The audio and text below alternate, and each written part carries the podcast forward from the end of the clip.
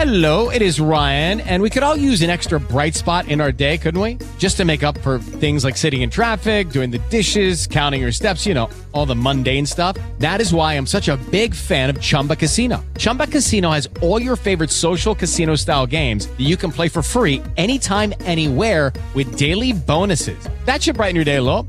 Actually, a lot. So sign up now at chumbacasino.com. That's chumbacasino.com. No purchase necessary. VGW Group. Void were prohibited by law. See terms and conditions. 18 plus.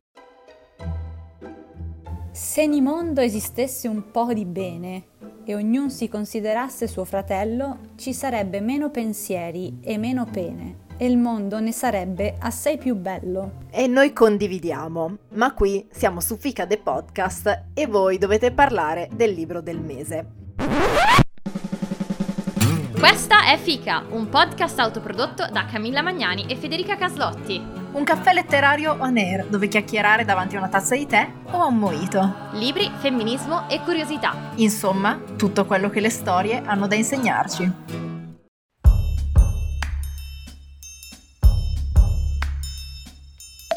Buongiorno e benvenuti e buon anno, cari ascoltatori. Io sono Federica, con me c'è Camilla. Ciao! E quest'oggi in questa nuovissima spumeggiante e scoppiettante puntata di Fica c'è in realtà una nuova ospite, nuova ma in realtà vecchia conoscenza.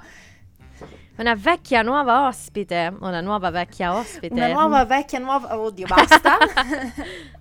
E chi è? E questa fantastica spumeggiante fichissima fica è la nostra Margherita. Uh, Marghe, saluta! Ciao! Saluta il pubblico! Ciao a tutti! Ciao Ebbene pubblico. sì, l'abbiamo invitata perché Fica inaugura la nuova stagione con un genere inedito per il nostro podcast. Il romanzo di oggi, infatti, è un giallo firmato da Gianrico Carofiglio, che è anche tra i più celebri scrittori italiani del genere. E quindi abbiamo deciso di chiamare all'arembaggio la nostra Margherita, che è la nostra legally Fica. E uh, voi non la potete vedere, ma vi assicuro che sta portando un tire uh, rosa shocking, proprio come Reese Witherspoon.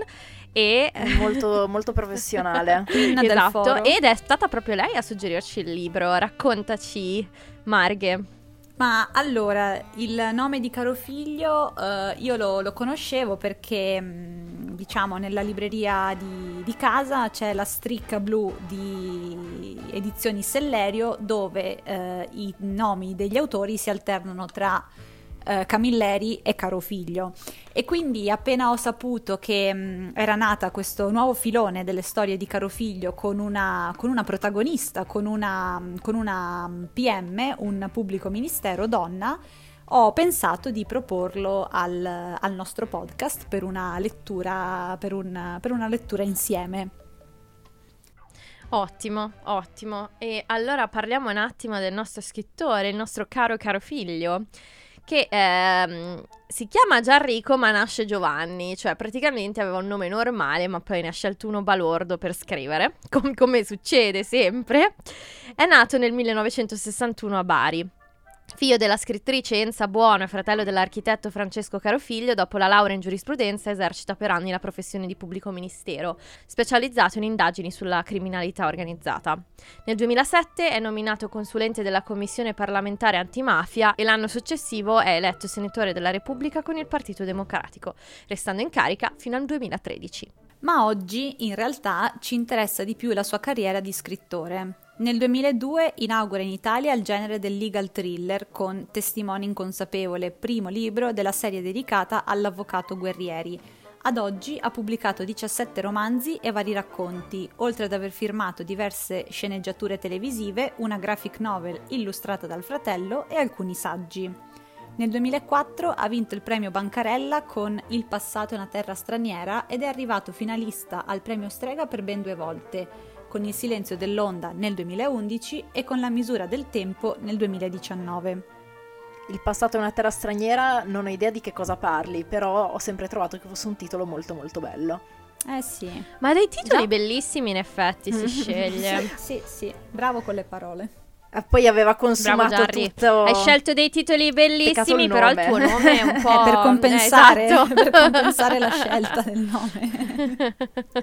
Il romanzo che abbiamo scelto oggi però è uscito nel 2021 e fa parte di una nuova serie dedicata all'ex pubblico ministero Penelope Spada, donna geniale e sregolata che ha lasciato il suo vecchio lavoro in seguito a un non meglio specificato incidente che ha messo fine alla sua carriera.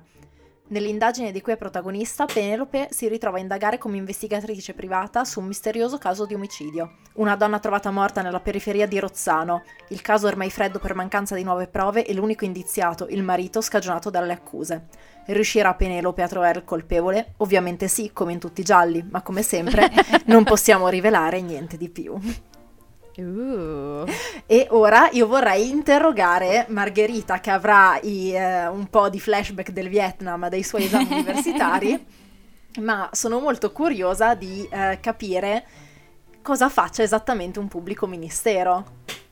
Raccontaci, che noi non sappiamo niente. No, no, no, proprio neanche, neanche un'idea dopo la lettura del libro avete un'idea di cosa fa il pubblico ministero. Molto vago, anche perché Penelope in realtà faceva il pubblico ministero. Secondo me lavora in tribunale. Sì, brava Cami, questo hai, hai già preso 18. Davvero, basta così poco. Allora domani mi iscrivo. Figa, allora domani mi, mi laureo in E giurisprudenza. adesso riceveremo commenti molto arrabbiati. Vai, vai, raccontaci. Allora, se io fossi seria, se io fossi seria, questo è il momento in cui mi rivolgo ai miei colleghi penalisti del foro dicendo che non sono molto pratica della materia, ma in realtà io sono molto pratica della materia perché questo esame l'ho fatto Evviva! tre volte. Allora Cioè, sei prati- pratica so tutto. alla terza proprio, sì. Eh, esatto. L'esame, comunque per specificare, è l'esame di procedura penale perché è quello in cui si studia appunto come funziona il processo e come funziona anche il pubblico ministero. Allora, eh, ci ho detto, eh, comunque vi ringrazio per la domanda perché mi fa sentire intelligente e aumenta molto la mia autostima. È così Più che come trattiamo quando gli guardo ospiti. un giorno in pretura e la gente mi chiede ma perché succede questo, ma perché succede quello, quindi io mi, mi carico a molla Che proprio. no, comunque il pubblico ministero o anche più spesso PM, come lo sentite nominare al telegiornale, ehm, in realtà il pubblico ministero è un vero e proprio ufficio dello Stato, è un vero e proprio organo che è titolare del potere eh, dell'esercizio dell'azione penale. Poi in concreto questo ufficio è costituito da magistrati e il singolo pubblico ministero titolare del, del fascicolo delle indagini, del fascicolo de- dei casi, è effettivamente un magistrato. E, mh, questa struttura ehm, rispecchia eh, diciamo la, la motivazione eh, secondo cui eh, ogni volta che viene commesso un reato viene leso un interesse pubblico, cioè perché ogni volta che viene commesso un reato sul suolo dello Stato, cioè non, non è solamente il singolo eh, interesse della persona che è stata lesa, ma è proprio una concezione eh, statale dell'interesse, dell'interesse, dell'interesse leso. Ed è per questo motivo che l'azione penale viene esercitata da un organo pubblico. Comunque sta, sta frase, sto parolone esercizio dell'azione penale, altro non vuol dire eh, fondamentalmente svolgere le indagini, coordinare le forze di polizia giudiziaria che intervengono ognuna secondo dei propri poteri, perché può essere la Guardia di Finanza, possono essere i carabinieri a seconda delle prove che devono essere raccolte, per esempio se è stato fatto un reato di quelli di, di bancarotta, allora interverrà la, la Guardia di Finanza per raccogliere dati di questo tipo. E mh, appunto le varie forze di polizia giudiziaria sono, eh, eserci- sono coordinate dal pubblico ministero e diciamo che l'interesse pubblico del- delle indagini si rispecchia anche nel fatto che il pubblico ministero deve ehm, indagare per individuare sia le prove a sostegno dell'accusa sia le prove comunque a discapito dell'indagato perché Certo. l'interesse che rappresenta il pubblico ministero è appunto un interesse statale, quindi è l'interesse a trovare la verità e che quindi si contrappone rispetto all'interesse delle altre parti del processo che invece rappresentano un interesse privato. Certo. E niente, quindi in estrema sintesi, questo è il lavoro del pubblico ministero. 30 e lode. Accetto. Spoiler, non è andata così. Ma perché immagino che non ti chiedano che cos'è il pubblico ministero. Cioè, immagino che diciamo per che è una domanda che che ti fanno per prendere il 18 quando proprio non sai niente. Ecco. Ti dicono, vabbè dai, parliamo del pubblico ministero. E invece io avevo un'altra domanda in realtà a livello di statistiche, perché eh, non sarò un'esperta, però ascolto tanti podcast true crime. E mi sono accorta quando vengono citate delle indagini che eh, ci sono tanti eh, pubblici ministero, pu- pubblici ministero, non so qual è il plurale di pubblico ministero, comunque tante sono donne, PM. tante PM, sono PM, donne. esatto. E ehm, No, Mhm. ma allora questo è corretto. E, allora, infatti, ho trovato un rapporto del CSM, che è il Consiglio Superiore della Magistratura, datato a marzo 2022. eh, rapporto sulla distribuzione per genere del personale di magistratura e mm, praticamente riportavano i numeri dei magistrati eh, in, in Italia nel 2022 si legge 9.576 magistrati totali e che effettivamente la distribuzione secondo il genere mostra una prevalenza di donne, quindi sono circa 55% donne contro eh, 45% eh, di uomini. E inoltre anche l'età media delle donne è più bassa rispetto a quella degli uomini, di solitamente le- l'età delle donne si aggira sui 49 anni contro i 52 degli uomini. Vabbè, poi comunque altri dati interessanti ehm, riguardano, vabbè, questo l'ho trovato e penso sia interessante pens- eh, sapere che solamente nel 1963 eh, la magistratura è stata aperta alle donne e le prime 27 magistrate sono entrate nel 1965. Wow. Poi eh, altri dati interessanti, eh, nonostante ci sia una prevalenza di, di figure femminili all'interno dei, dei tribunali, ehm, nel momento in cui andiamo ad analizzare la connessione tra il genere e il conferimento di incarichi direttivi e semidirettivi, purtroppo la questione cambia. che strano. Perché Non succede eh, mai. Sorpresa. strano, oh, strano, incredibile. Eh, sono circa il 70% ehm, degli uomini che rivestono cariche direttive contro il restante 30% eh, delle donne. Mhm. Che sorpresa. Non l'avremmo mai detto. no, esatto. Un po' quello che succede in quasi tutti i campi in cui nonostante ci sia una parità o addirittura una maggioranza di eh, lavoratrici eh, di genere femminile, poi quelli che fanno carriera Mm, sono, chissà perché, quasi sempre uomini. sono sempre gli uomini. Vabbè, andiamo avanti. Eh, volete sapere una Esatto. curiosità? Solo in It- Dovete sapere che solo in Italia il genere poliziesco si chiama giallo, quindi eh, se avete un'interrogazione di inglese non dite che il vostro genere preferito yellow. sono yellow books. E sapete perché si chiamano gialli? È tutta colpa o merito della casa editrice Mondadori, eh, che nel 1929 pubblicò una delle prime collane di romanzi di questo genere in Italia, che diventò iconica proprio per il colore delle copertine.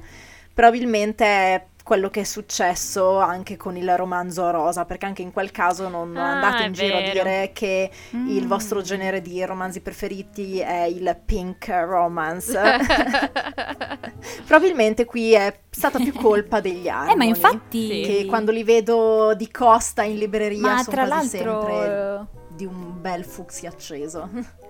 Eh, ma tra l'altro il, Mhm. nostro, il nostro libro di- del nostro amico Gianrico è Gian- Mondadori e dalla copertina gialla. Eh, Mondadori siamo si pienamente in mantiene- linea con... si mantiene ehm, Fedele alle tradizioni. Esatto. Coerente, esatto. Ma di che cosa vi parliamo Esatto. oggi, Federica? Di cosa ci parli oggi?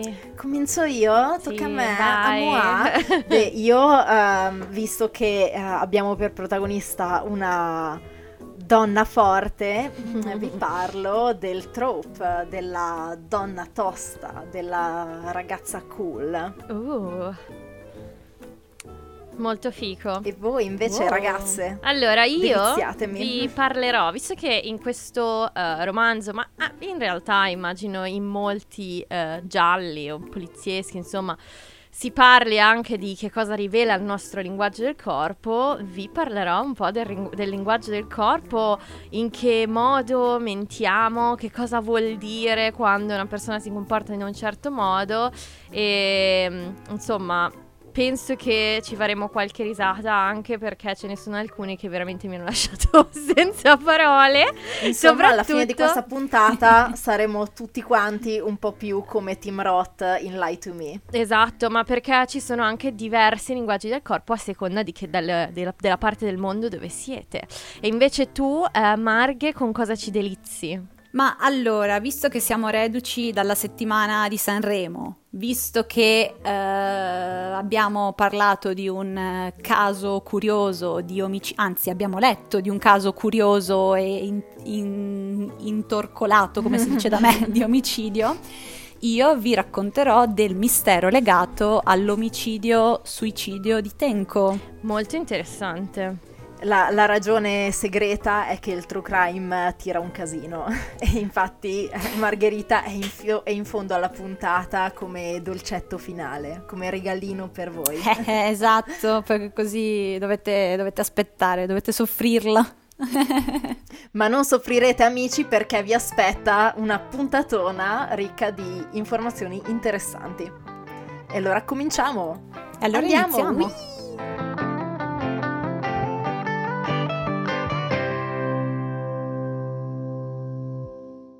Hello, it is Ryan, and I was on a flight the other day playing one of my favorite social spin slot games on chumbacasino.com. I looked over the person sitting next to me, and you know what they were doing? They were also playing Chumba Casino. Coincidence? I think not. Everybody's loving having fun with it. Chumba Casino is home to hundreds of casino style games that you can play for free anytime, anywhere, even at 30,000 feet. So sign up now at chumbacasino.com to claim your free welcome bonus. That's chumbacasino.com and live the Chumba life. No purchase necessary. DTW, void, were prohibited by law. See terms and conditions 18 plus. Judy was boring. Hello. Then Judy discovered chumbacasino.com. It's my little escape. Now Judy's the life of the party. Oh, baby, Mama's bringing home the bacon. Whoa. Take it easy, Judy. The Chumba life is for everybody. So go to ChumbaCasino.com and play over 100 casino style games. Join today and play for free for your chance to redeem some serious prizes. ChumbaCasino.com.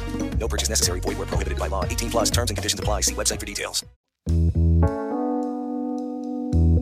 Penelope Spada, la protagonista di La disciplina di Penelope, è una ragazza tosta, una cool girl anche detta strafiga, la cool girl è brillante e divertente.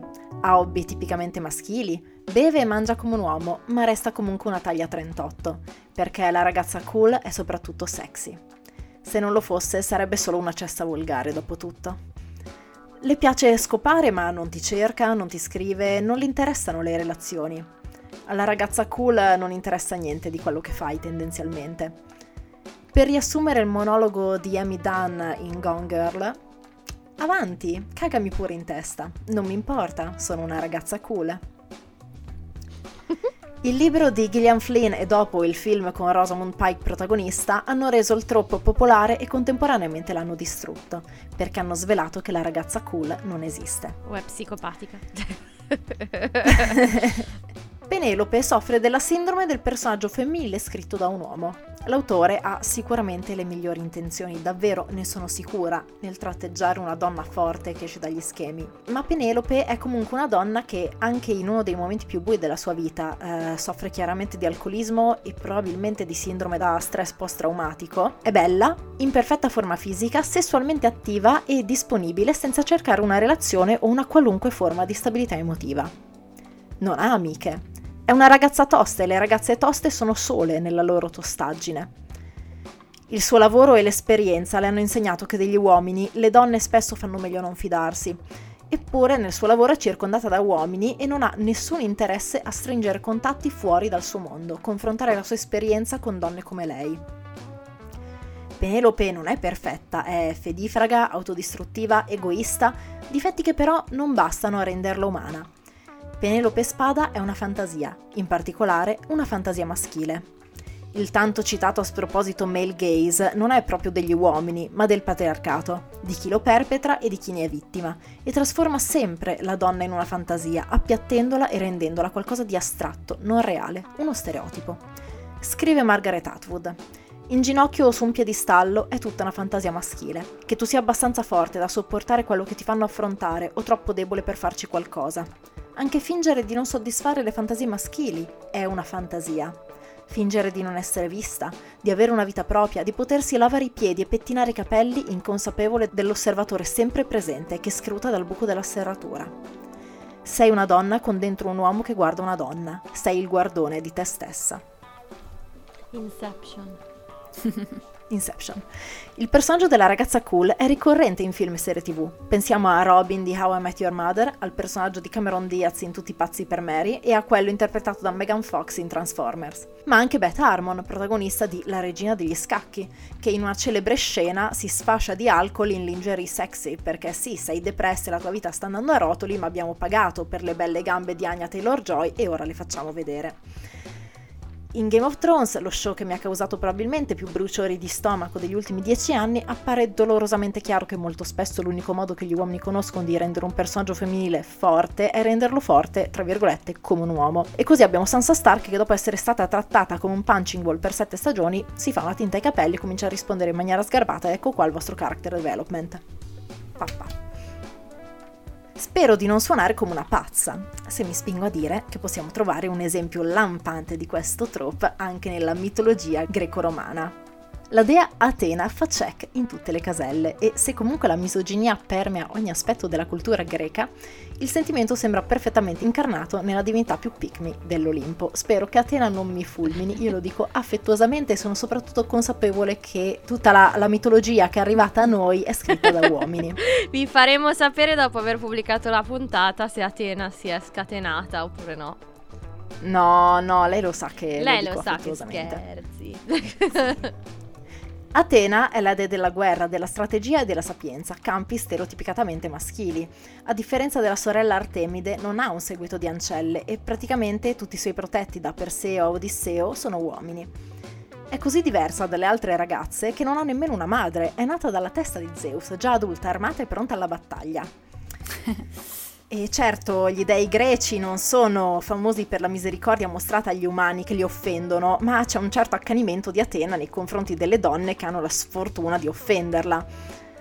In una cultura in cui le donne sono viste come un ambiguo malanno, un male necessario per perpetrare la specie, non sorprende così tanto che una delle divinità femminili più rispettate sia stata resa un po' più cool delle sue colleghe. Ma facendo esempi un po' più terreni e tornando ai nostri giorni, eh, la settimana del festival mi ha fatto venire in mente un'altra riflessione. Drusilla Foer è un personaggio che tutti conosciamo, una nobildonna alta e raffinata dalla lingua tagliente, ma il pubblico sembra dimenticarsi che Drusilla non esiste. È un personaggio appunto scritto e interpretato da un uomo, il bravissimo Gianluca Gori. Probabilmente se fosse una donna reale non le avremmo mai permesso di arrivare sul palco dell'Ariston. È troppo alta, secca e dai lineamenti affilati per essere definita canonicamente bella. Molto molto difficile anche che avrebbe potuto esibirsi con l'iconica chioma di capelli bianchi. Le donne devono farsi la tinta, se no sono sciatte e racchie. E per quanto sarebbe sicuramente divertentissimo avere Drusilla come conduttrice a Sanremo, mi susciterebbe un po' di amarezza pensare che piuttosto che mettere una donna a condurre il festival, abbiamo preferito metterci una donna che non esiste. Perché al personaggio, alla cool girl fittizia e immaginaria, si perdonano cose che invece sarebbero imperdonabili per una donna reale. La poca femminilità, la solo apparente scarsa cura di sé, la volgarità, il talento in campi prettamente maschili vanno bene finché non minacciano l'autorità dell'uomo. Ma nella finzione è l'autore a scegliere fino a che punto la ragazza cool è effettivamente cool. E nelle cose che contano le sempre un po' meno del suo coprotagonista maschile. Il trope della cool girl, come quello della ragazza che non è come le altre ragazze, può apparire intrigante per le donne, Tutte desideriamo sentirci diverse e speciali e infatti ci sono molti esempi nella vita reale di personaggi pubblici che scelgono di interpretare la cool girl. La regina di questo movimento è Jennifer Lawrence che inciampa agli Oscar e parla di quanto le piaccia mangiare la pizza. Tutti amiamo Jennifer, ok? Perché non dovremmo farlo? E tutti amiamo la pizza. Ma come quasi tutti nello showbiz interpreta una parte. Interpretare la cool girl non solo è estenuante e insostenibile nel lungo periodo, è una gabbia che ci impedisce di stringere legami significativi con le donne che condividono la nostra esperienza nel mondo. Ogni persona è unica e va valutata in base alle sue qualità e non in base a quanto aderisce o meno all'idea che ci siamo fatti del suo genere. Poche cose sono certe nella mia vita. Una di queste è la certezza che non potrei mai essere un'investigatrice privata. Non riesco nemmeno a ricordare quante volte mi sono presentata alla stessa persona, quindi direi che non sono una di quelle persone a cui rimangono impressi i dettagli. Ma sapete quando si dice che non è la prima impressione quella che conta? Quando io incontro la gente la vivo sempre come una prima impressione. Loro invece quando mi presento per la dodicesima volta sicuramente hanno già un'idea. Ossia che io sia un idiota. Eh, quindi per poter diventare un po' più sgamata mi sono detta magari se sapessi qualcosa in più sul linguaggio del corpo potrei, potrei capire meglio con chi ha a che fare, no? Anche se forse sono gli altri che dovrebbero sapere con chi hanno a che fare perché sono scema. Anche se poi in questo libro sostanzialmente praticamente ci viene detto che conoscere il linguaggio del corpo vuol dire tutto e vuol dire niente, perché nulla è come sembra e però forse sapere qualcosina in più potrebbe aiutarmi nella mia normale socializzazione, alla fine non devo mica scoprire i crimini, cioè devo solo Per capire ora. se questa persona l'ho già conosciuta o mica no. Guarda, non si sa mai, potrei fare tipo l'investigatore olistico come Dirk Gently. E quello sarebbe bellissimo. Ma per ora per- voglio arruolarvi a voi due. Amiche, per scoprire insieme a me eh, che cosa dedurreste da alcune persone dato il loro comportamento. Quindi partiamo dal viso, ma soprattutto gli occhi, ossia la finestra sull'anima. Mm. In un articolo fenomenale su efficacemente.com che si chiama Come leggere il pensiero, Sono Io sicura immagino- che sia... molte persone abbiano cliccato pensando che si potesse a- a- effettivamente leggere il pensiero. E Ehm, sicuramente ci sono riuscite dopo la lettura. Certo, dell'articolo. non ho eh, dubbi a esatto, riguardo. Brava. Esatto. Tra l'altro l'immagine del- dell'articolo era questo bambino con il cappello fatto di carta stagnola. Ma sì, quindi, che insomma, eh, siamo- notoriamente ti scherma da qualsiasi influenza esterna. Esatto, però puoi leggere il pensiero, Mm. ovviamente. È un catalizzatore, Gli altri non cioè, possono leggere il tuo, esatto. Ah, ok. Sei tipo un vampiro come Edward ehm, Cullen. Come, come Wow. Edward, esatto. E Bella aveva il cappello di carta stagnola. Bellissimo. Vabbè, comunque scopriamo da questo fenomenale articolo, eh, scopriamo subito come interpretare ciò che i nostri interlocutori ci stanno dicendo. Proprio come, non so se avete mai visto Love Never Lies su Netflix, le serie di altissimo contenuto culturale che guardo. Non so se ne avete mai No, sentito parlare. In realtà no. Praticamente, praticamente ci sono queste coppie che vanno a questo reality e ehm, vengono fatte delle domande, loro vengono separati, vengono fatte delle domande, sono tutte coppie in crisi e queste domande ovviamente sono tipo hai mai tradito tizia? E eh, hanno una macchina della verità che riesce a leggerti l'occhio e ogni volta che qualcuno dice la verità il montepremi si alza, ogni volta che qualcuno dice una bugia perché ovviamente magari dici no non l'ho Invece. tradita. E poi dopo ci viene il responso della macchina della verità che dice che è falso perdi dei soldi. E eh, è bello perché poi vengono divisi e gli vengono mandati dei single e quindi eh, insomma A creare un è po' molto di interessante. Esatto lo guarda in questo vedere. mondo mi di merda no esatto guarda c'è la versione americana e c'è anche la versione polacca. Quella polacca è, pre- è piena di è quella, quella polacca è piena di drama non, non- non posso dire niente. Ed è su Netflix e devo dire che in questo mondo di merda vedere queste, queste trashate mi fa Mm. sentire E poi ora che siamo senza Comunque- festival abbiamo Eh bisogno sì, di un abbiamo po' bisogno di qualcos'altro. cioè, un anno è troppo lungo. Brava, esatto. Allora potete guardare Love Never Lies. Ehm, e allora praticamente eh, quando non avete la macchina della verità, che cosa fare? Potete guardare dove vagano gli occhi del vostro interlocutore. Occhi Mm. in alto a destra. E eh, io sto cercando Ok. di ri- riproporvi l'immagine. Occhi in alto a destra vuol dire che l'altra persona sta ricordando un'immagine vera. Mm. Ma se invece gli occhi vagano in alto a sinistra, Mm. occhio perché l'immagine non è ricordata ma è creata. Mm. Quindi banalmente o stanno immaginando qualcosa o ci stanno raccontando una marea di frottola. Quindi occhio degli occhi in alto a sinistra. Quando invece gli occhi rimangono centrali, stiamo parlando di un ricordo di un suono. quando sono verso destra, centrali verso destra, che è anche difficile da fare. Eh, Ehm, ok, Sì, hai capito? Cioè, è difficile. credo di sì.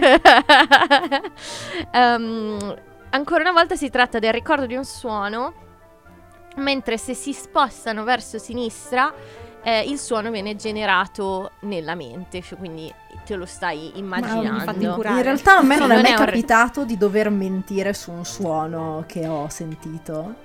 Eh, lo so, ma magari c'è qualcosa del tipo, immaginati in un'indagine, magari ti ah, dicono, non sì, lo so, sì. hai sentito... Cioè, non una cosa lì per scoprire se l'amoroso ti ha tradito. Qua stiamo parlando No, esatto, di- esatto. Beh, immagino che i nostri asco- io spero che i nostri ascoltatori servano più per vedere se eh, il proprio partner o la propria partner gli dice una balla piuttosto che eh, risolvere un, Magari un qualcuno crimine. preferirebbe invece eh, doversi trovare a risolvere gli omicidi. Ascoltatori, Magari abbiamo state... un pubblico di PM che ci sta Sì, ascoltando. però quindi- ascoltatori, soprattutto quelli laureati in giurisprudenza, se prendete consigli sulle indagini da me, siete messi molto male.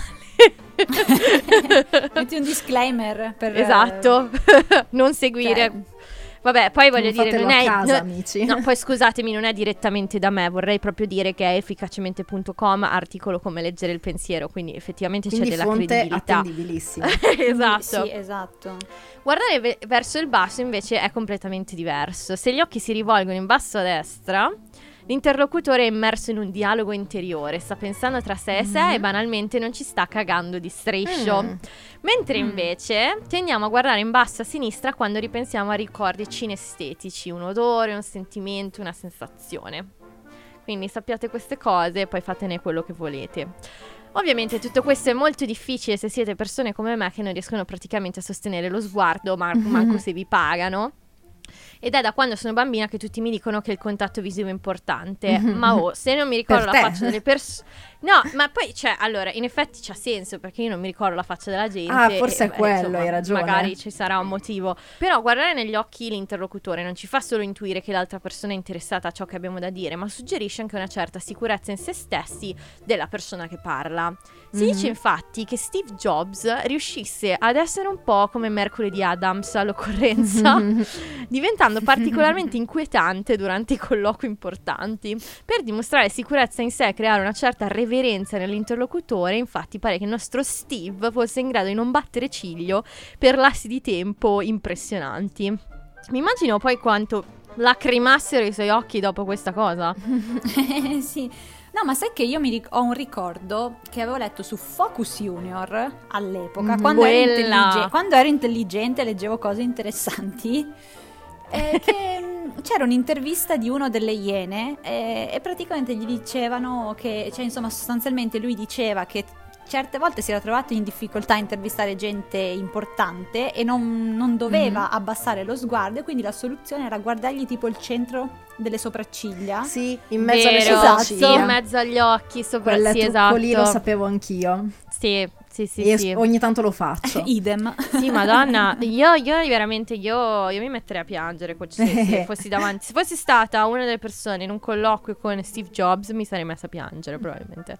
Non solo perché do- avrei dovuto ne- tenere gli occhi aperti per eh, 45 minuti probabilmente, però... E sempre parlando di occhi, anche stropicciarsi gli occhi ha una certa importanza. Mm. Se qualcuno davanti a voi si stropiccia gli occhi potrebbe voler dire diverse cose. Premere le dita sugli occhi è una sorta di reset vitu- visuale. Se siamo stanchi stimoliamo i nostri occhi a riprendersi quando li stropicciamo, ma se siamo arrabbiati è una sorta di istinto che ci dice basta, non voglio più essere di fronte a questa situ- situazione. Toccandoci gli occhi stimoliamo anche il nervo vago che eh, ci aiuta a rallentare il battito cardiaco e quindi a calmarci davanti a situazioni difficili. Ah, Mm. Esatto. E ocio anche ad alzare le sopracciglia. Ocio, perché alzare le ocio. sopracciglia involontariamente può voler dire diverse cose. Soprattutto interesse. Lo facciamo se qualcosa o qualcuno ci interessa o se cerchiamo una conferma di ciò che stiamo dicendo. mhm. Ma anche se incontriamo qualcuno che conosciamo e vogliamo segnalare di aver riconosciuto l'altra persona. Ma per carità di Dio non fatelo in Giappone perché apparentemente viene interpretato come l'invito ad una proposta indecente. No! Oh no, cavolo. Ma così, senza passare dal via, cioè... Esatto, esatto. Cioè, che maiali si, si tira giù i calzoni, si, si spoglia come Jim Carrey magari in una settimana da Dio. Oh, che meraviglia! Un altro modo per segnalare interesse e curiosità verso l'altro è sicuramente inclinare la testa, perché quando incliniamo la testa esponiamo il collo, che è ovviamente una parte delicata del nostro corpo ed è un movimento che facciamo solo quando ci sentiamo a nostro agio con l'altra persona, quindi quando non c'è Edward Cullen. Quindi A me sembra un ancora, po' una cosa da bevete cani, uno shot. inclinare la testa di lato. Lo so, lo so, vero? Sì. Come quando ti fanno, come quando gli animali ti si stanno a pancia in, su- in su per farsi fare i grattini. No, no, ma anche il cane quando ti guarda un po' perplesso e gira Sì, la è, ve- oh, è vero, è vero, è, una vero. cosa proprio da, che, da tipo, cane. che ti sembra che stia capendo cosa sta Sì. succedendo. Alcuni dicono che può anche significare interesse sessuale, spero non dal cane. Eh. Poi un attimo che ti arriva sulla gamba il cane. se- esatto. Altri invece sostengono che riveli solo interesse platonico. Vabbè, insomma, io ve li metto tutti e due, così almeno se vi capita un bono ehm, non dovete super Puoi subito distorcere la realtà per credere quello che vuoi. Esatto, brava cioè io non Camilla. voglio che la gente però si butti addosso agli altri come Bridget Jones eh, che si, che si immagina il proprio matrimonio in 0,2 secondi appena quell'altro inclina la testa, quindi no. Ehm, poi non dite che è colpa mia.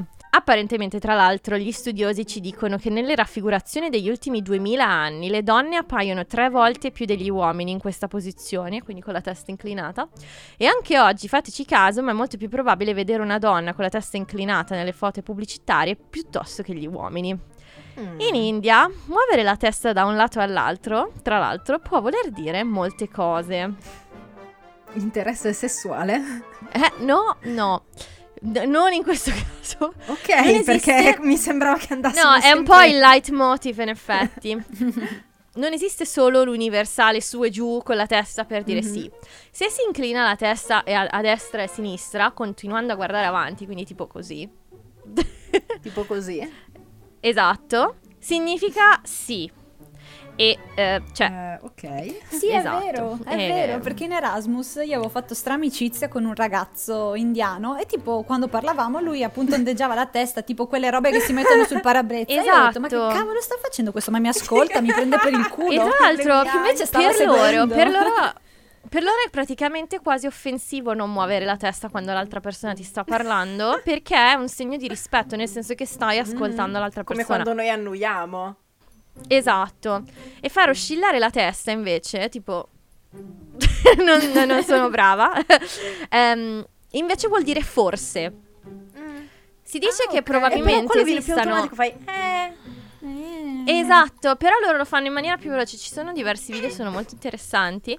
Però si dice che probabilmente esistano così tanti muovi- modi di muovere la testa in India perché durante l'occupazione britannica le persone raramente capivano l'inglese all'inizio. E quindi per evitare che gli inglesi pensassero che stessero scuotendo la testa per dire di no, si sono inventati diversi modi per scuoterla e dire altre cose mostrando comunque rispetto per l'interlocutore. Perché sennò. Compilation li subito. YouTube indiani che muovono la testa, voglio vederlo. esatto. Praticamente in tutto il mondo scuotere la testa vuol dire di no. E da dove viene? Si dice possa venire dal fatto che quando i neonati sono affamati, la loro testa si muove dall'alto verso il basso quando vogliono il latte, quando lo stanno prendendo, mentre invece si muove da destra verso sinistra quando non lo vogliono. E io non ci avevo mai pensato a questa cosa, però cioè come fa un neonato a sapere Sì, sì, sì. e no, cioè capito? Però è vero che Mm, mm. quando ovviamente non vogliono il latte, Eh, è vero, si allontanano. Scuotono la testa. Si scuotono, e quindi sì. ovviamente, cioè, noi continuiamo a emulare quel comportamento perché ci sembra che abbia senso, però non mi sono mai chiesta come fanno i neonati a sapere che, come si, si, Eh, si, ma si magari è annuisce. tipo per allontanarsi o per avvicinarsi Esatto, al seno. Esatto. anche E quindi poi me. noi chiaramente l'abbiamo continuata questa cosa. Però in rari casi, come in Bulgaria e a sud dell'Albania, invece scuotere la testa vuol dire sì. Cioè da Ok. destra a sinistra è sì e su e giù penso no, non lo so. Contenti loro. Che adesso l'Albania è qua, potrebbero fare come il resto d'Europa. Dai, su ragazzi. Eh, no, lo so. Eh, la Vabbè, ma anche Bulgaria la Bulgaria non è che siamo comunque. lontani. Esatto. Eh, sarebbe interessante se ci sono persone albanesi o bulgare, beh, sud dell'Albania, quindi non lo sappiamo, o bulgare che ci ascoltano, fateci sapere se sapete come mai. Ci sono dei casi, infatti, in cui un segnale viene interpretato in modo completamente diverso a seconda della cultura. Siamo abituati a pensare, ad esempio, che una stretta di mano vigorosa sia una cosa positiva, simbolo di una certa sicurezza in se stessi.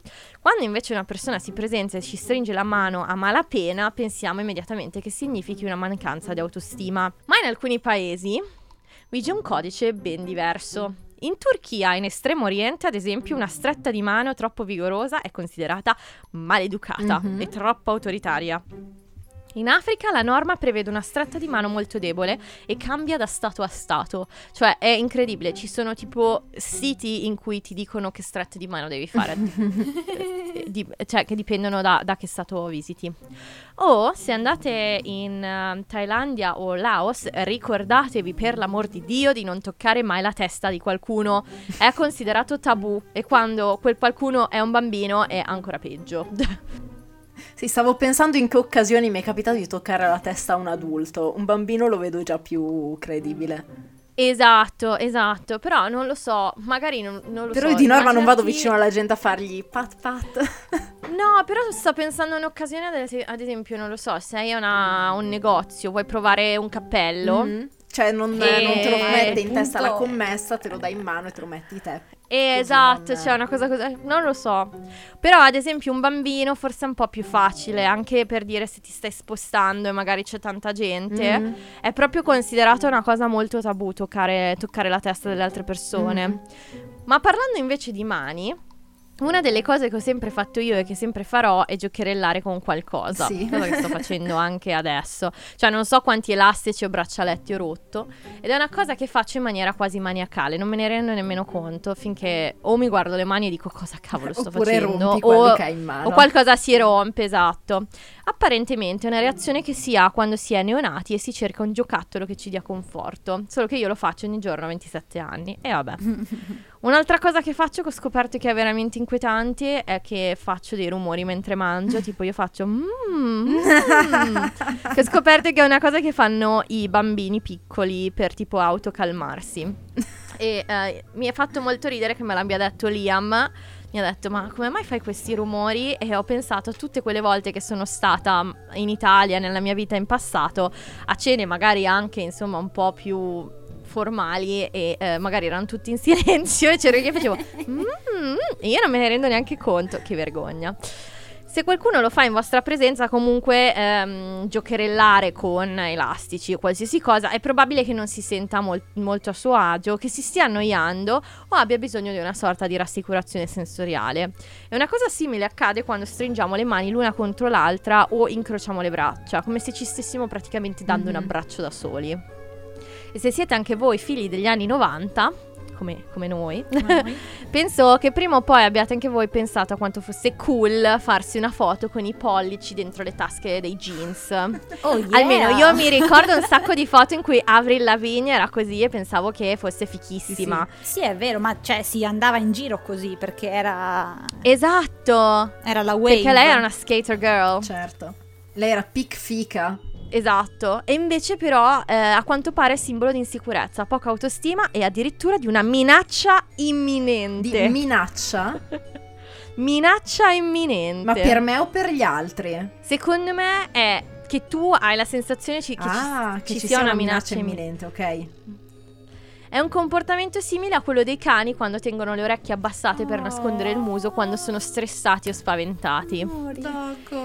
Quindi Avril eh, ci ha spinto a un comportamento eh, a quanto pare non era molto... Ma se, se ehm, posso, io ogni tanto lo faccio perché quando ho tipo i giubbotti ho sempre bisogno di tenere le mani in tasca quando cammino. Non lo faccio con i Anch'io. jeans, però con le giacche ho bisogno di tenere. Perché sennò non so cosa fare con le mani. Sì, E ogni tanto ma mi anch'io. capita se tipo il giubbotto o la giacca non ha le tasche di cercare, tipo se avessi le bretelle probabilmente metterei i pollici sotto le bretelle pur di fare qualcosa no, esatto. con le mani. Cioè, anche che a me piace tipo tenere tipo le mani in tensione, cioè non, non so. Poi vabbè, sembra che io sia perennemente eh, su- sull'orlo di una crisi di nervi. Che probabilmente vero, probabilmente un po' per tutti. non è così sbagliato, però Chi può dirlo?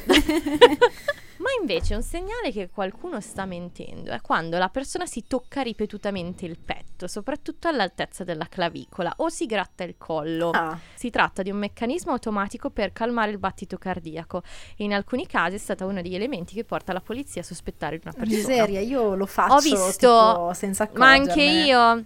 Allora, ho visto un video interessantissimo degli interrogatori di questa ragazza ehm, che si chiama Jennifer Pan, quindi se poi siete curiosi andate a vederla, che aveva soldato praticamente dei killer per uccidere i suoi genitori perché non la volevano far eh, stare con il suo ragazzo. E praticamente eh, ha fatto tutte queste cose interessanti, ossia cioè tipo alzare le sopracciglia per suggerire per- come per ehm, suggerire all'interrogato- al- alla persona che faceva l'interrogatorio una risposta oppure toccarsi ripetutamente il collo.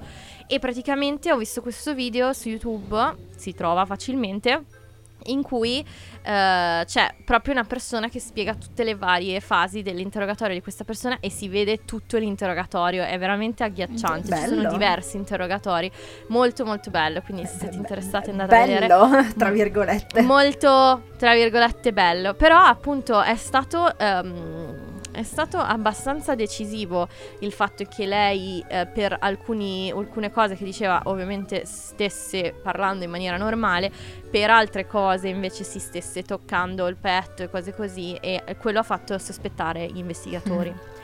Un altro modo per capire che una persona è sotto pressione è quando si tocca ripetutamente le orecchie. Alcuni studiosi credono che quando accade durante una conversazione l'interlocutore stia inconsciamente cercando di cancellare l'informazione che ha appena Ma sentito. dai. Mm. E poi c'è incrociare le gambe, cioè l'incubo Mm. dei tabloid quando si tratta di, qual- eh, di qualcuno eh, della famiglia reale inglese, praticamente. Però io vi direi di non preoccuparvi in generale, ma di farlo se siete ehm, solo in dei paesi in cui è accettabile, perché invece in Giappone, Ma sempre loro. mi ricordatevi, in Giappone, esatto, in Giappone non alzate le sopracciglia che Eh, non sennò- vi fa bene ciao. niente però ragazzi. In Giappone è considerato estremamente maleducato sedersi a gambe incrociate perché è come se vi stesse dando delle arie. Mm. Quindi non fatelo, ma soprattutto mia, quando non c'è una persona niente. più vecchia di voi. Quindi se c'è una persona più vecchia di voi è assolutamente irrispettoso sedervi a gambe incrociate, ocio. E invece mostrare il palmo dei piedi o le suole delle scarpe quando si è magari seduti a, a gambe incrociate in paesi come India o Medio Oriente è ugualmente considerato offensivo perché va contro le norme di igiene. Infine, gesticolare, ve lo dico perché appunto siamo italiani e mi sembra famosi giusto. per... eh, Esatto. E, e gesticolare, essere molto espressivi con il volto o troppo espansivi potrebbe non funzionare sempre. Disse Camilla gesticolando profusamente. Esatto, esatto, esatto. Mi sembra giusto. Confermare gli stereotipi. In alcuni paesi dell'estremo oriente è normale non toccare l'altra persona o stare in silenzio. Non è una cosa negativa come ad esempio possiamo percepire noi, magari l'altra persona è in silenzio perché si sta annoiando. No, è un segno di rispetto per l'altra persona. In posti come il Giappone, infatti, è normale non lasciarsi andare a troppe espressioni facciali e rimanere parecchio seri. Non perché siano seri davvero, ma perché è una cultura diversa, si percepiscono cose diverse. Una cosa però è certa, non vorrei mai giocare a poker con un giapponese perché rimarrei in mutande. Judy was boring. Hello. Then Judy discovered ChumbaCasino.com. It's my little escape. Now Judy's the life of the party. Oh, baby, Mama's bringing home the bacon. Whoa, take it easy, Judy. The Chumba life is for everybody. So go to ChumbaCasino.com and play over 100 casino style games. Join today and play for free for your chance to redeem some serious prizes. chumba ChumbaCasino.com. No purchase necessary. Void where prohibited by law. 18 plus terms and conditions apply. See website for details. With Lucky Land slots, you can get lucky just about anywhere. Dearly beloved, we are gathered here today to. Has anyone seen the bride and groom? Sorry, sorry, we're here. We were getting lucky in the limo and we lost track of time. No, Lucky Land Casino, with cash prizes that add up quicker than a guest registry. In that case, I pronounce you lucky. Play for free at LuckyLandSlots.com. Daily bonuses are waiting. No purchase necessary. Void where prohibited by law. 18 plus. Terms and conditions apply. See website for details. Come qualcuno sa, tra le cose che amo, due si sono combinate perfettamente, cascando a fagiolo per la nostra puntata di febbraio. Sto parlando del true crime italiano, infatti tra le altre sono esperta del caso Una Bomber, del caso eh, del delitto della strage di Erba e Sanremo, Un che altro ho delitto. a seguire da qualche anno perché Altro delitto celebre di cui sei esperta. dai punti di vista.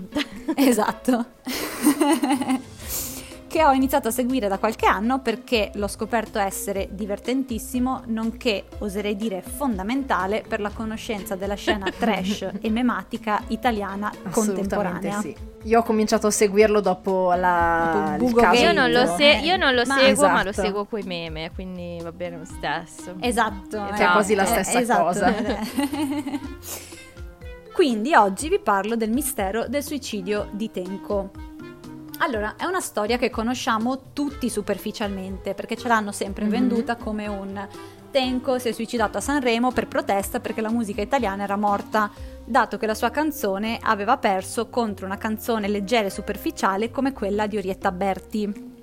E già qua vediamo che il trash sanremese si inizia a intravedere perché non, non- riesco a pensare che Orietta Berti fosse lì l'anno della morte di Tenco e fosse l'anno scorso sulla costa Concordia con eh, Fabio Rovazzi a esibirsi. Quando sei arrivato ti stavo aspettando. Comunque, Sì, è, è stranissimo. È strano, vero? Wow! cioè perché è inevitabile, cioè nel senso è una cosa vera che alla fine la cultura italiana passa anche attraverso Passa attraverso Orietta Berti. Passa attraverso Orietta Berti, ma che ne so, tante volte si prende come, come- come riferimento temporale. Sì, questa cosa è successa l'anno che Sanremo è stato vinto da X. Comunque, Sì. la storia eh, di Tenko in realtà non è così chiara. Comunque, facciamo un passo indietro. Chi era Luigi Tenco? Luigi Tenco nasce nel 1938 a Cassine, in provincia di Alessandria. Era piemontese ed era figlio illegittimo. Scandalo. Sì, infatti la sua vita è un po' come Beautiful, letteralmente, però mi sono, mi sono trattenuta da, da raccontare proprio tutti i dettagli.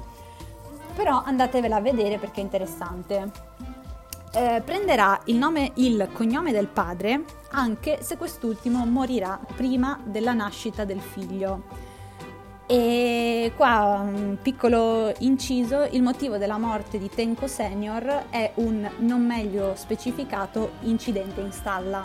Non ho idea di cosa sia, ma In stalla? Oh, mamma. In stalla, proprio dentro Beh, una magari stalla. qualche animale che scalcia. Non lo cioè, so. penso che l'unica cosa che può, Può essere... essere. O è caduto, Sì, non lo so, forza. dal fienile, boh.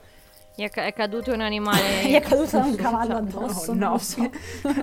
Una tragedia che sta diventando sapere. Capitano. sempre più ridicola. Sì, esatto, mi sento una brutta persona. Fatecelo sapere. Dopo la morte del padre, si trasferisce con la madre e con il fratello a Genova, dove si avvicina alla musica, inizia a suonare diversi strumenti e inizia a frequentare la scena musicale e artistica genovese. Infatti incontrerà, eh, anche, eh, incontrerà e collaborerà anche con Fabrizio De André. Il successo inizia a partire dal 1962, dove inizia a incidere i suoi primi dischi. Tenko, pur essendo stato sempre molto stimato, soprattutto da parte dei colleghi musicisti, non avrà mai moltissimo seguito, perché se già comunque tuttora è considerato un artista un po' di nicchia, figuriamoci all'epoca. Era una persona antimilitarista, era contro la guerra e di questo cantava anche nelle sue canzoni. Fate attenzione a questo passaggio perché è importante. Allora, nel 1965 sarà costretto a fare il militare.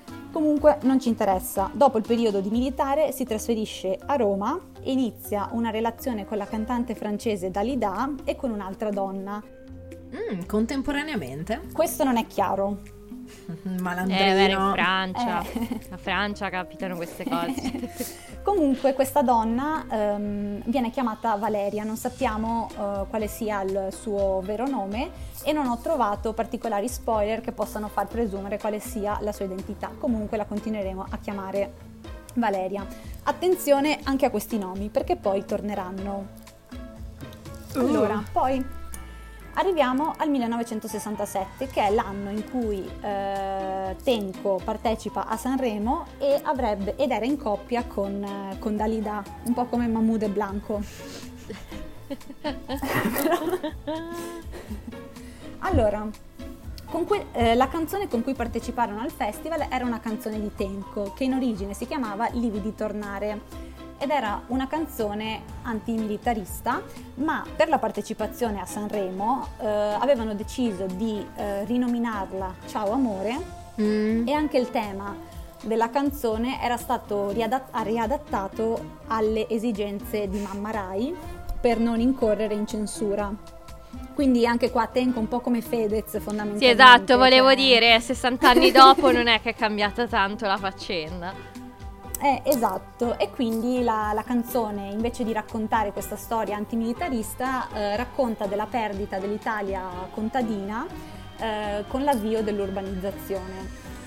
Una metafora? Non lo so, non lo sapremo mai. Allora, ed è qui che eh, inizia il mistero di quel Sanremo 1967. Allora, Tenco quell'anno eh, si era recato a Sanremo in treno e aveva chiesto al proprio producer, un tale Dossena, di guidare a Sanremo con l'auto di Tenco, ok? Cioè lui va in treno, ha detto vecchio per piacere, tu prendi la mia macchina e portala là. Ok. Allora Dossena eh, va in auto senza sapere che all'interno dell'auto di Tenco c'era una pistola, pistola che verrà trovata, eh, tra l'altro fa un po' ridere anche questo, durante un controllo di polizia, cioè eh, Dossena viene fermato dai carabinieri mentre questo inizia mm, a smanettare patente libretto. Op, una Eh, pistola. Salta fuori sta pistola. Non è mia, non è mia. È il mio incubo. No, no, no, ma non c'è problema. Non c'è il problema perché i carabinieri non se ne sono accorti, quindi anche là, cioè, Ah. scusate, un po', boh, vabbè. Le barzellette sui carabinieri. Cioè, Salutiamo gli amici, Comunque, eh, salutiamo Caramba. i caramba. gli amici delle forze dell'ordine. Che, no, come forze dell'ordine che indicano quella pagina di Oh, Instagram. bellissima. Beh, in questo caso non avrebbero avuto niente da indicare E non hanno perché non hanno indicato trovato. niente. hanno indicato la macchina tipo si fermi, ma poi la pistola no. Basta. Comunque, allora, quando eh, Dossena chiederà a Tenco il motivo della presenza della pistola nell'automobile, lui risponderà di aver deciso di comprarla di portarsela fino a Sanremo perché eh, in quel periodo aveva ehm, subito già due volte eh, due tentativi di omicidio. E qua il, il mistero inizia a infittirsi. Poi fatalità è famosa questa frase che Tenco aveva rivolto, questa domanda che Tenco aveva rivolto ad Ossena chiedendogli ma tu sei mio amico, ma saresti mio amico al punto da prenderti una pallottola per me? Oddio. Che è una E cosa quindi, che naturalmente chiedi a tutti i tuoi certo. amici. Eh, esatto, e tra l'altro sul momento Dossena non aveva dato molto peso a questa frase, ma mh, dopo, d- dopo quanto accaduto, eh, questa cosa gli, gli tornerà in mente. E quindi comunque abbastanza inquietante.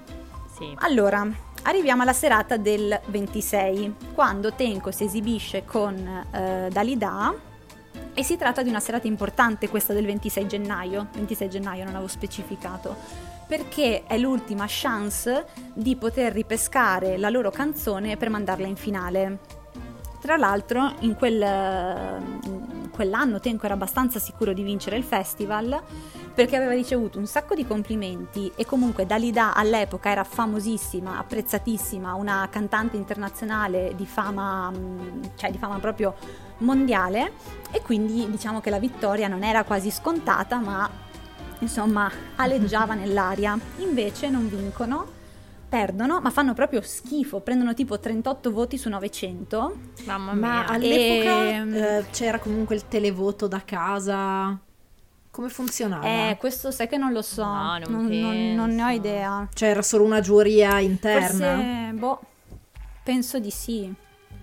Penso, cioè, non so se c'è una, una raccomandata con cui mandavi il voto a Non lo so, magari con il No, magari potevi chiamare. esatto. Non lo so. Comunque, mh, tra l'altro, quella sera Tenko aveva un po' fucked up l'esibizione perché non è chiaro se avesse deciso di testa sua o se fosse un po' alterato da droga e o alcol, ma eh, durante l'esibizione non rispetta il ritmo e la metrica della canzone e fa mh, la canta in modo diverso. E anche qua mi, mi ricorda Morgan Le brutte intenzioni. Bubo, cioè Esatto, cioè, raga, Tutto torna. Tutto torna, cioè, tutto torna. Cioè, ma Sanremo praticamente è un dramma. Aveva previsto tutto. Cioè, eh, crea drama e gossip da- dall'inizio dei tempi. Esatto. Since, eh, non so quando è iniziato, no, 73 anni fa, comunque non ho voglia di fare i conti. Allora, since a long time ago, esatto, mettiamola così.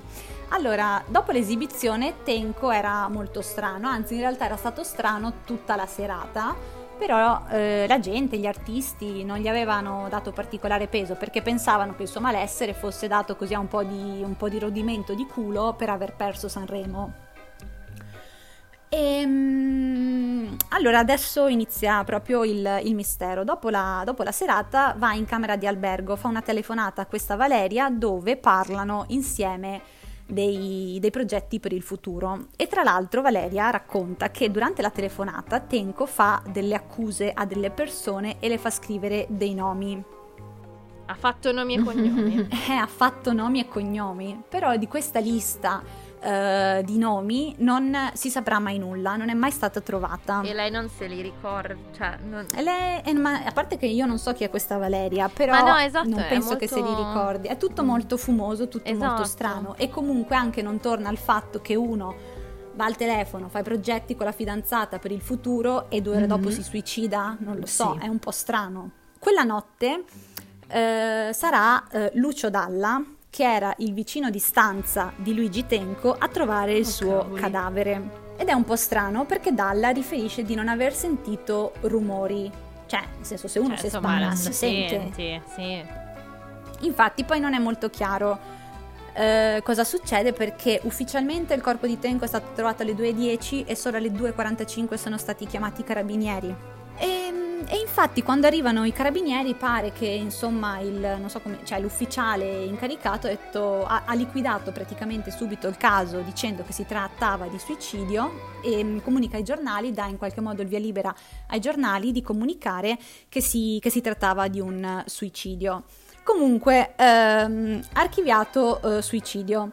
Negli anni 90 il caso viene riaperto una prima volta e si scopre che appunto eh, i carabinieri avevano mandato il cadavere all'obitorio senza fare foto, senza fare eh, rilievi. Quindi praticamente quella sera a un certo punto qualcuno ha detto ma scusate ma non abbiamo fatto le foto e quindi questi sono andati a riprendersi il cadavere, lo hanno riportato in stanza, No. lo hanno riposizionato e hanno fatto le foto. Cioè, Io mi immagino che loro che tornano in casa e fanno cazzo, mano sulla fronte. Facciamo finta di siamo niente, dimenticati di facciamo di al niente. morto. Eh, l'obitorio Cioè- che digli che passiamo ancora. Scusate, ci serve il morto, cioè possiamo non venirlo a detto. prendere, esatto, cioè e niente, quindi ehm, tra e quindi questo vuol dire che le foto che si trovano su internet della scena del crimine del- di quella notte del, del 27 febbraio 1967 sono, sono finte, sono una ricostruzione. Inoltre in quelle foto si vede una pistola ma non è la pistola da cui è partito il colpo, perché la pistola non è mai stata trovata sulla scena del crimine. E quindi anche qua mi chiedo, ma scusa, uno si spara e non c'è la pistola? Cioè, se, se io ho una pistola in mano, mi sparo, No, poi ma rimane certo, lì. ovviamente io sarà prima là di con me. morire eh, mi metto a La nasconderla. nascondo. Mi sparo, poi la nascondo. cioè, infatti. E poi allora muoio. Io mi sparo, la nascondo e poi decido di morire. Vabbè. È tutto a posto adesso, posso Oh, morire. là. Poi, altro elemento che non torna. Alle 5 di mattina, quella notte, verrà ritrovata una lettera che viene attribuita a Tenko e viene interpretata come la sua lettera d'addio, in cui pare che egli dichiara il motivo del suicidio dicendo che era un segno di protesta. Le cose non tornano perché la lettera contiene degli errori di ortografia e Tenko era una persona molto colta che non avrebbe fatto quegli errori e tra l'altro il fratello e la cognata eh, disconoscono la, la firma del, eh, di, di Luigi Tenco, dicono questa non è la sua firma. Comunque, andiamo avanti con le cose strane. Eh, l'ex commissario di Sanremo, che aveva eh, fatto le indagini, è stato nel, è stato intervistato nel 2004 E mm, nel momento in cui gli hanno chiesto se lui ehm, ritenesse che si fosse trattato di un suicidio, lui risponderà che assolutamente convinto che non fosse un suicidio, ma che fosse un omicidio di gruppo. E fatalità, dopo qualche giorno, questo signore eh, verrà ucciso. Rimarrà ucciso durante una rapina a casa sua. Un po' strano anche questa coincidenza. Giusto, un filino. No, poi voglio dire, scusa se ti interrompo, ma vogliamo aspettare un altro po' di tempo così che tutti quelli che c'erano sono morti o sono rimbambiti per capire che cosa è successo, cioè... Comunque nel 2006 questi riaprono il caso un'altra volta, fanno un'autopsia veloce e si accorgono che nel cranio di Tenco c'è un foro. Dal verbale delle prime indagini di quel foro non si era accorto nessuno, ma un po' strano. Comunque eh, decidono di confermare il suicidio e archiviano un'altra volta. Poi ci saranno due riaperture del caso, una nel 2014 e una nel 2021 e finirà sempre archiviato perché verrà ritenuto essere stato un suicidio. Comunque le cose che non tornano sono tante. Per quanto riguarda il corpo, proprio il corpo mm, cioè non, il, il, corpo del, del, morto, è strano perché eh, pare che Tenko prima di, di, essere sparato, si dice, prima di, di rimanere sparato, eh, sia stato tramortito. E quindi anche questo non è una cosa che ha senso con la dinamica che da è solo. una cosa normale che fai prima di ucciderti. Quindi ci sono tanti elementi che non tornano e poi la cosa più strana è che in realtà eh, torna, coincide con il fatto che nessuno abbia sentito rumori quella notte, è che il corpo di Tenko avesse delle lesioni compatibili con un silenziatore. E comunque se uno decide di spararsi... Ma che voi sappiate, cioè il silenziatore davvero cancella ogni rumore perché io so che fa meno rumore però pensavo che qualcosa si sentisse. sì, mm, penso che un po' di rumore lo, lo si senta comunque però cioè la dinamica del silenziatore no. Judy was boring. Hello. Then Judy discovered chumbacasino.com it's my little escape. Now Judy's the life of the party. Oh baby mama's bringing home the bacon. Whoa take it easy Judy The Chumba life is for everybody. So go to ChumbaCasino.com and play over 100 casino style games. Join today and play for free for your chance to redeem some serious prizes. ChumbaCasino.com. No purchase necessary. Void where prohibited by law. 18 plus terms and conditions apply. See website for details. Non torna perché se uno si suicida per protesta, vuole fare casino. Cioè... Esatto. Eh sì, no, guarda, non- lo faccio, ma lo appunto. faccio piano piano. e poi mi sembra proprio demenziale la motivazione, cioè adesso uno si può suicidare per tanti motivi, ma suicidarsi per protesta verso la cioè. musica italiana. Per. Adesso un conto è tipo i monaci buddisti che si davano fuoco per protestare contro l'occupazione No, cinese, eh, cioè lì è tutt'altro sì. tenore.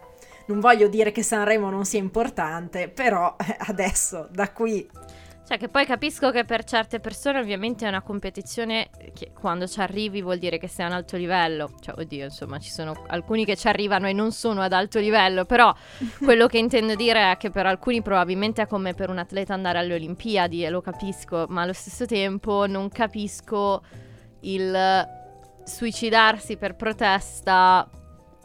Cioè, non, non cambia. mi sembra un po' esagerato. Non ecco. cambierebbe Eh, le esatto. cose. Poi comunque Orietta Berti ha detto che lei ha, ha sofferto molto di queste accuse. Eh, che ma ci credo, rivolte. lo sapevo anch'io. Ma anche perché poi ha detto che tra l'altro durante le esibizioni, durante le prove, Tenco le aveva fatto dei, dei complimenti comunque per la sua canzone, che quindi Sì. non tornava molto il fatto che poi cioè, avesse- l'avesse accusata di aver rovinato la musica italiana, insomma. Mhm. E mm, poi eh, un'altra cosa strana, nel 1987 Dalida si ucciderà ufficialmente perché non ha mai superato la morte di Tenko. Comunque è un po' strano anche qua, eh, soprattutto considerando che una delle teorie è che a uccidere Tenko sia stato per gelosia il marito eh, di Dalida insieme al suo produttore, cioè il marito insieme al produttore di Dalida. Tra l'altro pare che questo marito avesse contatti con eh, servizi segreti, forze speciali, non lo so bene.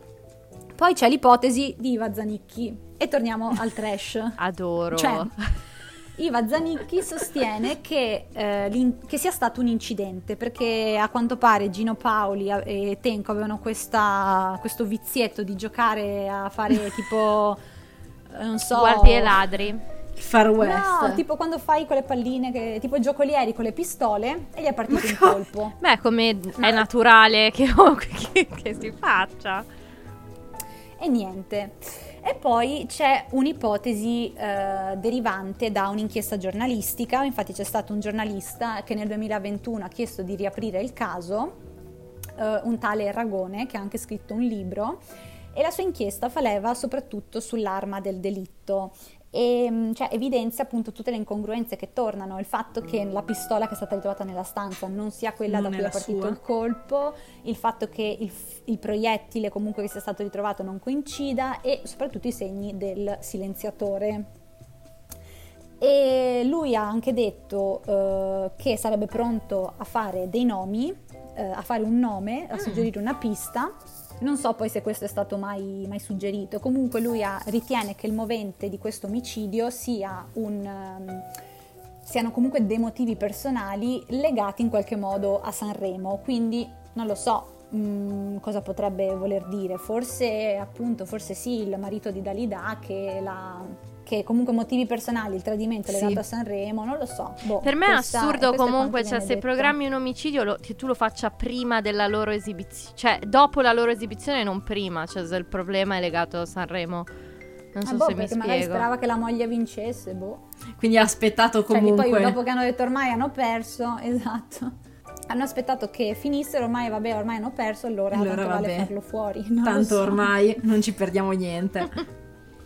Eh, esatto. Comunque tutto questo è molto strano perché ehm, da quanto pare gli amici, le persone che conoscevano eh, Luigi Tenco eh, lo hanno sempre descritto come una persona molto solare, piena di vita.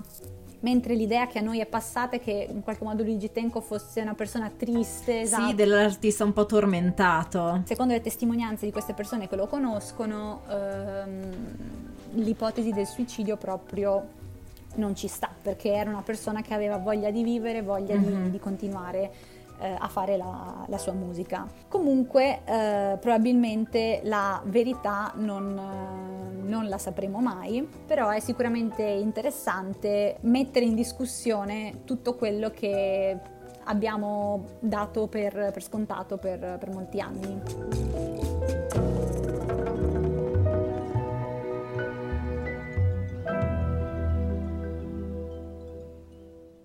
Va bene, abbiamo riso, abbiamo scherzato, non tanto con l'omicidio di Tenco, Forse un po' troppo per quando dovevamo parlare forse di un un po' troppo comunque però, per quanto eh, per avremmo tema. dovuto fare. Ma parliamo un po' di questo libro, appunto. Ci è piaciuto? Ragazze, cosa dite? Beh, per me vale la riflessione che ho fatto eh, nella parte dedicata alla ragazza cool. Eh, il libro l'ho trovato molto scorrevole, anche il colpo di scena è, è stato realizzato abbastanza bene. La cosa che mi ha fatto ridere è che il colpo di scena, ehm, adesso ovviamente non dirò che cosa, però praticamente è basato su un... um, non una freddura, però una sorta di indovinello Sì, che io avevo sentito in The Office e mi ha fatto molto ridere. Ah, Ehm, io l'avevo sentita molto prima, era una di quelle cose tipo pensiero laterale su Topolino. No, ma E è vero. quindi- Però è vero, è molto scorrevole. cioè, me è piaciuto, devo dire. Io non Mhm. sono particolarmente mm, ferrata sul genere, però no, mi è piaciuto. Però è vero, sì, sono d'accordo con te con la questione della... Però sarà una serie, perché io mi sono data un porca miseria, perché non ci dice mai che cosa le è Allora, successo? dovrebbe essere una serie. Io so che c'è già un secondo Sì. libro che è Rancore, Rancore. ma è uscito con un'altra Esatto. casa editrice. Mi sembra che sia uscito o con Einaudi o con Rizzoli. Sì, con Quindi- Einaudi. E, so e quindi mai. secondo me non, sono, non è una vera e propria serie, cioè sono abbastanza autoconclusivi perché se no E io volevo sapere perché lei non te lo fai non fosse più PM. Io credo che venga raccontato nel secondo libro, perché da leggere la trama mi sembra che si intuisca un po' che nel secondo libro, Rancore, Mm. verrà eh, svelato anche il mistero relativo a Oh. perché non, Sì, non è più PM. Anche io voglio sapere. Marga, a te è piaciuto? Sei stata contenta di averlo scelto? Sì, sono, sono contenta, mi è piaciuto, la storia mi è piaciuta, l'ho trovata non troppo scontata, eh, p- pur co- condividendo comunque la riflessione sul personaggio di, di Penelope e ho eh, comunque apprezzato che i termini processuali utilizzati Mm. fossero Eh, esatto, è stato corretti. preciso, è stato preciso, cioè vabbè, me Esatto, lo immagino. è stato preciso. Mhm. E anche mi è piaciuto comunque che le dinamiche tra i diversi protagonisti del processo, come polizia, magistrati, siano tutto sommato realistiche, almeno da quello che mi pare di poter vedere. E mm, anch'io sono sicura che le intenzioni di Caro Figlio fossero le migliori nel fare un personaggio veramente figo. E quindi mi sento di perdonarlo tutto sommato perché Mhm. siamo tutti figli della stessa mentalità stereotipata Esatto, sì. in sì. qualche modo. Io, io però mi aggancio a questa cosa dicendoti che, dicendovi, insomma, a tutti, Mhm. che secondo me la, per la questione della cool girl, cioè io avrei preferito però avere altri professionisti, altre, altre professioniste donne.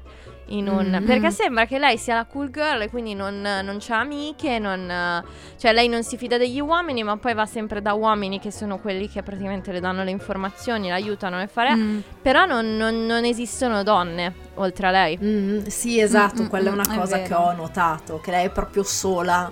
Cioè, sembra che praticamente per far risaltare il suo personaggio di cool girl, lei debba essere l'unica donna. Cioè, non è cool Mhm. perché è cool, però è praticamente cool perché è l'unica donna. Cioè, mm, non lo so, Mm, non mi ha fatto impazzire questa cosa, non lo so. Però, boh, non lo so. Magari si riprenderà, aggiungerà qualche Vediamo donna cosa ne- ne- succede. nelle Il secondo non l'ho letto, ma dalla trama sembrerebbe che abbia messo una pezza anche a questo problema qui. Ah. Quindi Gianrico non è perfetto, ma sta imparando. Bravo Sta- sta Gianri, imparando, bravo, bravo, Gianri. Gianri. Però si Poi riconferma cosa- pessimo a scegliere i nomi perché c'è un personaggio che si chiama Mario Rossi. Cioè, io sono caduta dalla serie, ma com'è Sì, possibile? anch'io. Dai, per favore. Cioè, cla- chiaro ridere. che non sapeva che nome mettere e poi quindi ci ha fatto la battutina dicendo sì, alla nega". fine ha lasciato il, il nome casuale Esatto. che aveva messo all'inizio. Gianri, come sei originale.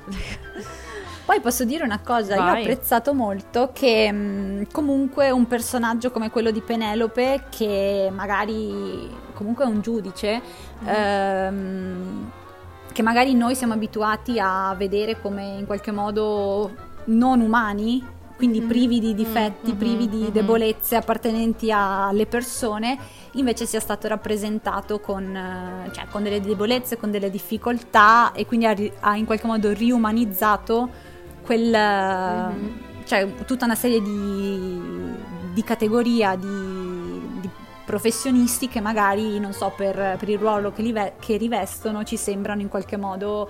ehm, come posso dire, Come se non senza difetti delle umani. persone con Esatto. sentimenti, eccetera. Esatto. Vero, vero, vero. E soprattutto immagino per una persona che comunque ha a che fare con persone nell'ambito legale sia anche un po', ehm, non so, una cosa rinfrescante, non so, una cosa, una boccata d'aria fresca, credo. Sì. Perché appunto, ovviamente. eh, cioè, sembra assurdo da dire, ma è ovvio che comunque tutti abbiano le proprie difficoltà, ma a volte quando si fanno determinate professioni si cade nel- nello stereotipo del pensare che queste persone debbano essere per forza in un determinato modo, non avere mai difficoltà, esatto. non essere mai indecise, eccetera, eccetera. No, effettivamente è bello perché comunque essendo narrato in prima persona è, mm, è molto, cioè riesci proprio ad entrare nella, nella testa di questa persona ed è molto interessante. Mi ha fatto molto ridere il riferimento a Rozzano perché io ci sono cresciuta vicino e eh, appunto se qualcuno la, se la chiamano Rozzangeles. Un motivo ci sarà eh, e non è perché ci sono le stelle del cinema. Ehm, però no dai, poi voglio dire è comunque un libro abbastanza corto quindi ehm, fruibile in pochissimo tempo per chi avesse Sì, sì, voglia. va bene per pucciare il piedino nel genere poliziesco Esatto. investigativo. Nel genere yellow. Nel genere yellow. Nel, yellow genre. Un genere in cui presto ci addentreremo, in particolare io e la Marghe. Perché è arrivato E il qui, momento di attenzione. svelarvi una sorpresaina che abbiamo in serbo per voi. Fica si è già fatta in due. E, E ora- presto, non vi diciamo quando perché non abbiamo ancora pronto niente, ma presto Fica Eh, si per, per- in per tre. mettervi pressione che lo state annunciando. Eh, Sì, esatto, per convincerci Esatto, a farlo. Per convincerci a... a farlo finalmente. Fica si farà in tre con un eh, nuovo, nuovissimo podcast eh, True Crime, ma sempre fedele ai dettami di Fica. Se Fica è nato come il podcast sui libri in cui donne parlano di donne, arriveremo con eh, donne che diciamo che non possono essere raccontate nella rubrica Fica del giorno, ma le cui Perché vicende vale spesso- comunque la pena di esatto, raccontare. Che vale la pena conoscere per essere fuori dagli schemi, fuori da- dall'aspettativa comune. Dalla legalità anche molto spesso. Ecco. esatto, illegally fica. Legally Fica. E con questo Ah, comunque posso dirvi una cosa simpatichella, perché Certo. mi ricordo, sempre per tornare a quell'esame che ho fatto tre volte, cioè ormai ho traumatizzata vita, mi ricordo che mh, insomma il professore ci aveva suggerito, eh, ha detto, ci aveva suggerito all'epoca i libri di, mh, di Caro Figlio, dicendo ma se volete capire come funziona il processo vi consiglio i libri di Caro Figlio, sono fatti molto, molto bene, descrive molto bene e ho detto sì, figurati, tanto già c'è un manuale da mille passapagine da studiare. Figurati se mi leggo anche i romanzi di Caro Figlio. E a distanza di anni posso dire che aveva ragione perché i libri sono fichi. E a distanza di anni posso dire di aver avuto ragione di non leggerli all'epoca perché sennò ora ci avrei il trauma collegato a Caro Figlio e, E oggi non saremo qui a parlarne. esatto. esatto. Giustamente. Bene, quindi se state studiando giurisprudenza e non li avete letti, forse è meglio Aspettate aspettare. di finirla, esatto. Meglio aspettare.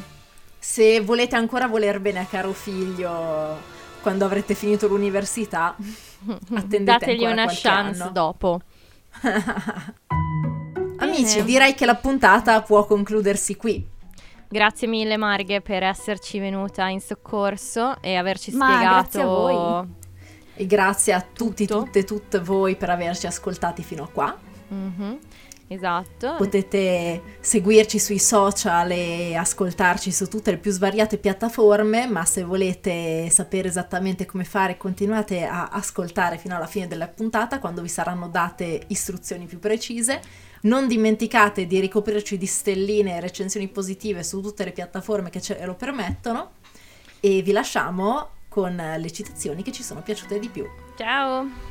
Ciao! Ciao.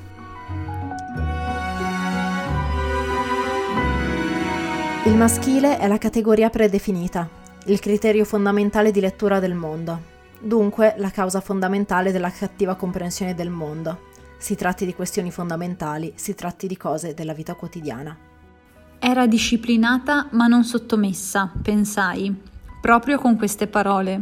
Disciplina senza sottomissione. Mi piacque molto, mi parve un'intuizione e forse un insegnamento. Un modo di essere nel mondo, una cosa a cui non avevo mai pensato prima e una possibile soluzione. Una scelta. Vede Penelope, per superare il disagio o addirittura la malattia mentale, un passaggio decisivo sta nel costruirsi un vocabolario preciso per descrivere le proprie sensazioni interiori.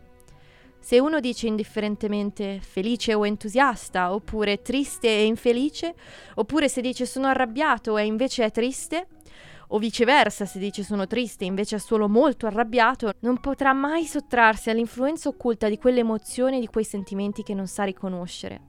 Viceversa, dare un nome alle emozioni negative riduce il loro potere su di noi. Il più potente degli psicofarmaci è un buon vocabolario. Fica è un podcast scritto e prodotto da Camilla Magnani e Federica Caslotti. Potete ascoltarlo su tutte le piattaforme di streaming e su YouTube. Seguite il nostro blog ficadepodcast.wordpress.com e le nostre pagine Instagram e Facebook per un sacco di fichissimi contenuti. Se volete sostenerci potete offrirci un caffè, un panino o una ragosta, perché no, su Kofi o acquistare il nostro raffinatissimo merchandise su Redbubble. Ma potete anche farlo condividendo i nostri post, articoli e puntate, consigliandoci ai vostri amici alle vostre zie e mettendoci tante stelline e recensioni positive su Spotify, Spreaker e Apple Podcast. Perché siamo millennials e abbiamo costante bisogno di conferme del nostro valore. Grazie di averci ascoltato fino a qui e ci sentiamo alla prossima puntata. Ciao! Ciao!